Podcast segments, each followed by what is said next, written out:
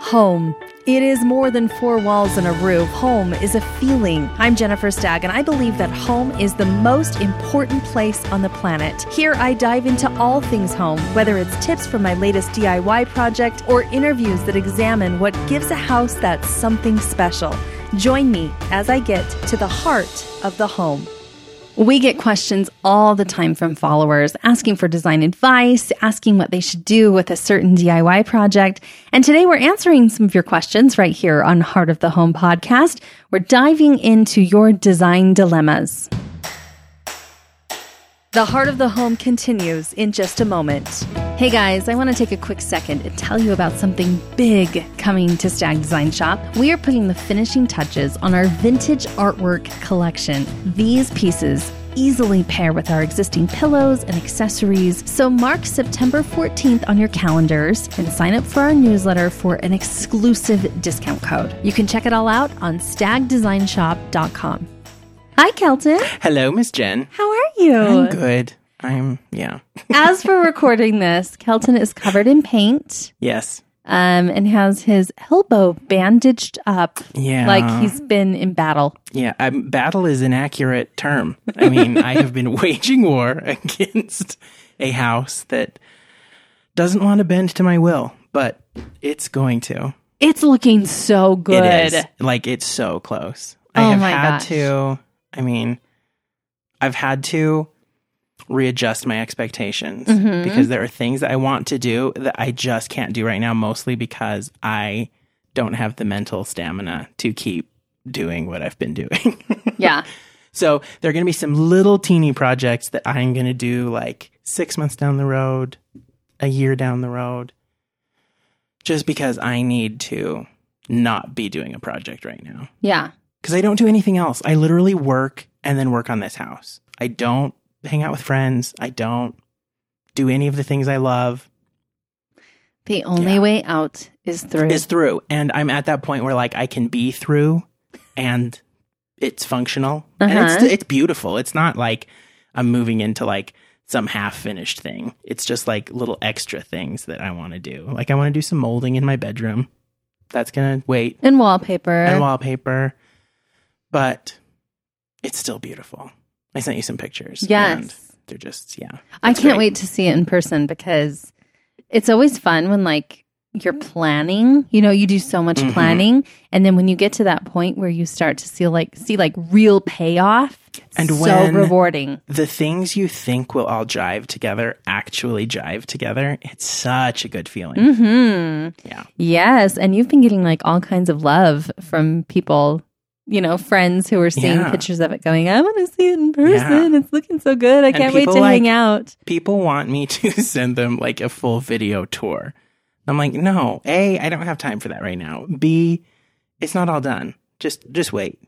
Wait the only turn. one who gets a video tour is me. Well, you can just come over and like Okay. take your own tour. Okay, we'll do that really soon. We need to do a, a podcast episode really soon, just catching up on where you're at with your project. And I have like so many little things I've learned that I feel like I want to share with people, but I need to like sit down and hone that all Mm-hmm. into something usable. But just little things that along the way you're like, okay, I wish I would have known this before I did that because it would have gone so much easier. Yes. Yeah. Like watching out for the vent before you, Yeah, before you slice your elbow on it. which is why your elbow's all bandaged up. yeah. Okay, well, we are here to talk about some design questions from Yeah. followers. So some things that followers and listeners have sent us and they want help. And I Okay. think you're a good one to help them. I hope so. So, anyway, this first person um, says that they have some older furniture that they inherited from their grandmother, and they want to know if it's worth reupholstering. They feel like you know it's got good bones. It's kind of that you know style that's back in mid-century kind of feel, but is it worth it? Because reupholstering can be really expensive. Reupholstering can be expensive, but here's the reasons why I think it would be worth recovering, and here's some reasons why it might not be.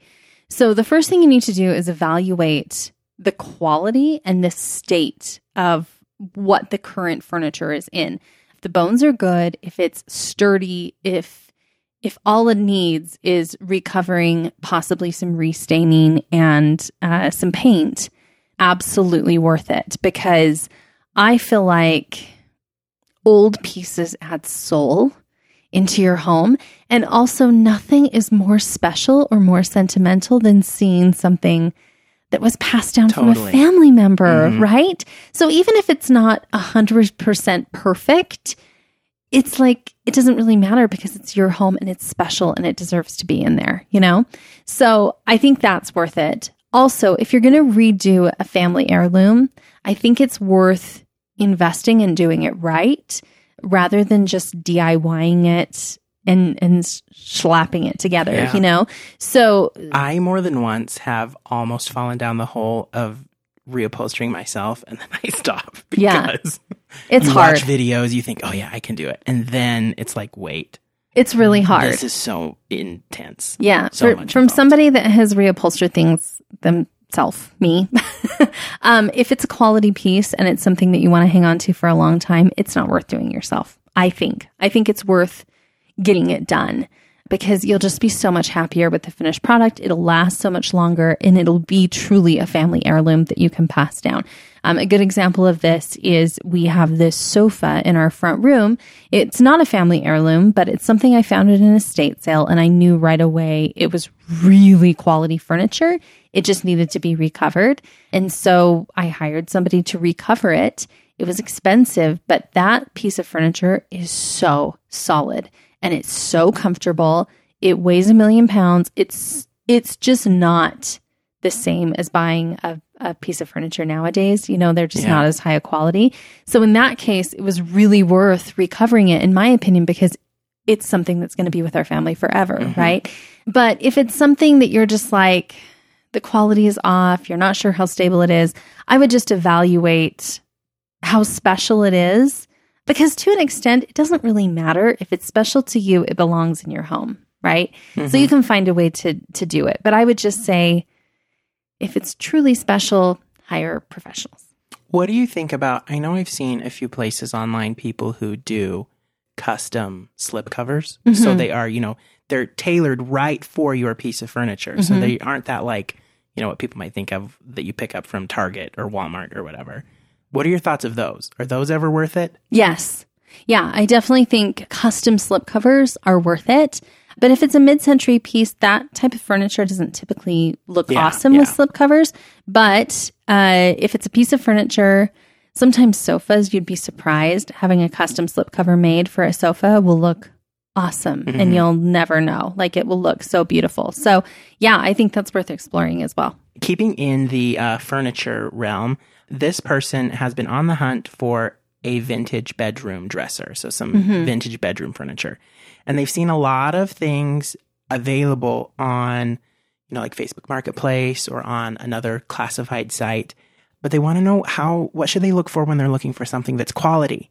Because mm-hmm. I think, and I've noticed this too, a lot of people are selling things on Facebook Marketplace that they probably picked up, you know, at another furniture store just a couple years ago. Oh, yeah. And at a glance, you think, oh, yeah, that could be vintage, Mhm.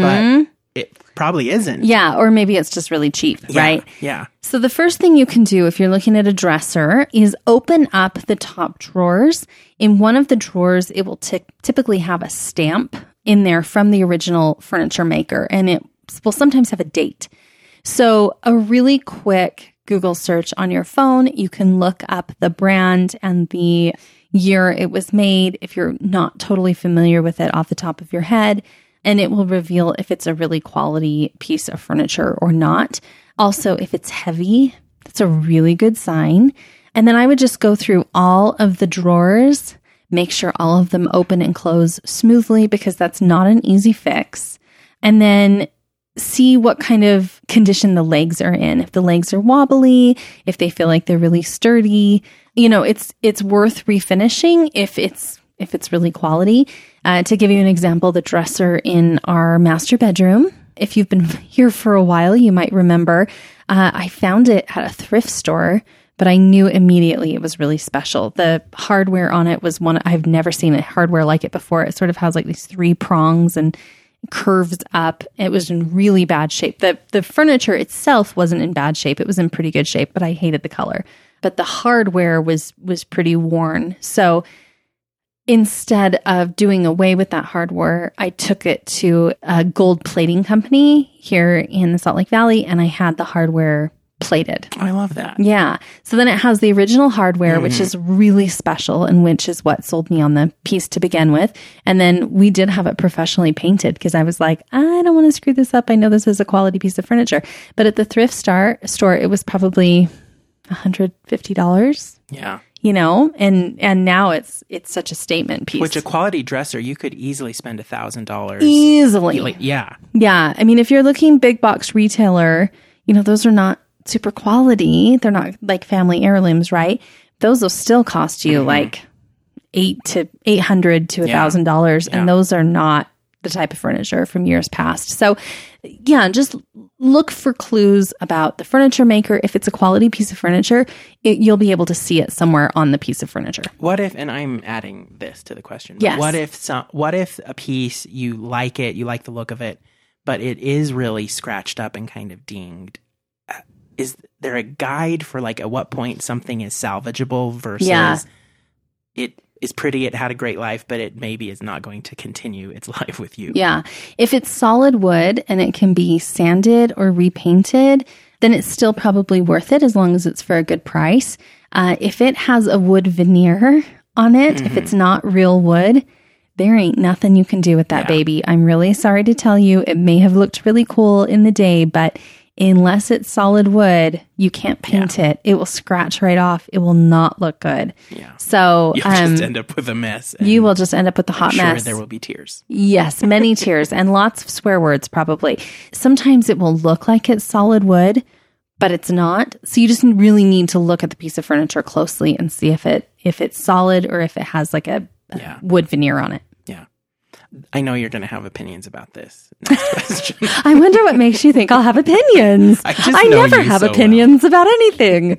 So this um person, their daughter really wants to paint her room a bright purple. Hmm. The questioner is pretty hesitant because they want a space that is going to grow with their child. Mm-hmm. So what are some suggestions to kind of hone the child's creativity and make a space their own without it becoming like something that in a year or two they're not going to like. They're not the parent like. never like. Yeah. You know, Yeah. it could just be a situation.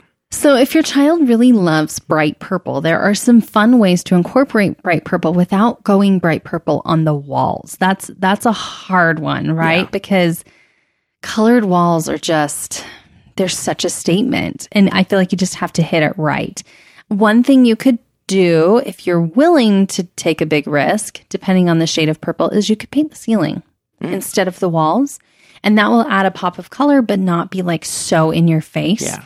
Another thing you can do is find the, the color purple that she likes and then find some throw pillows. You could even go and buy a vintage bed, like a, a like a um, spindle bed or something that you found at a thrift store. Paint that bright purple. Yeah. Give her a bright purple bed, and then maybe she'll be like, "Oh my gosh, I love the bed so much." I think she might think she wants purple walls, but she really doesn't want purple walls. Yeah. What She she, wants is to express herself, right?